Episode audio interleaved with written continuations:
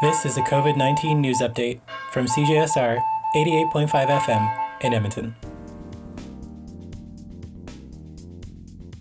The University of Alberta has compiled a list of available resources, including monetary and equipment loans, plus awards and scholarships that may help students navigate these challenging times.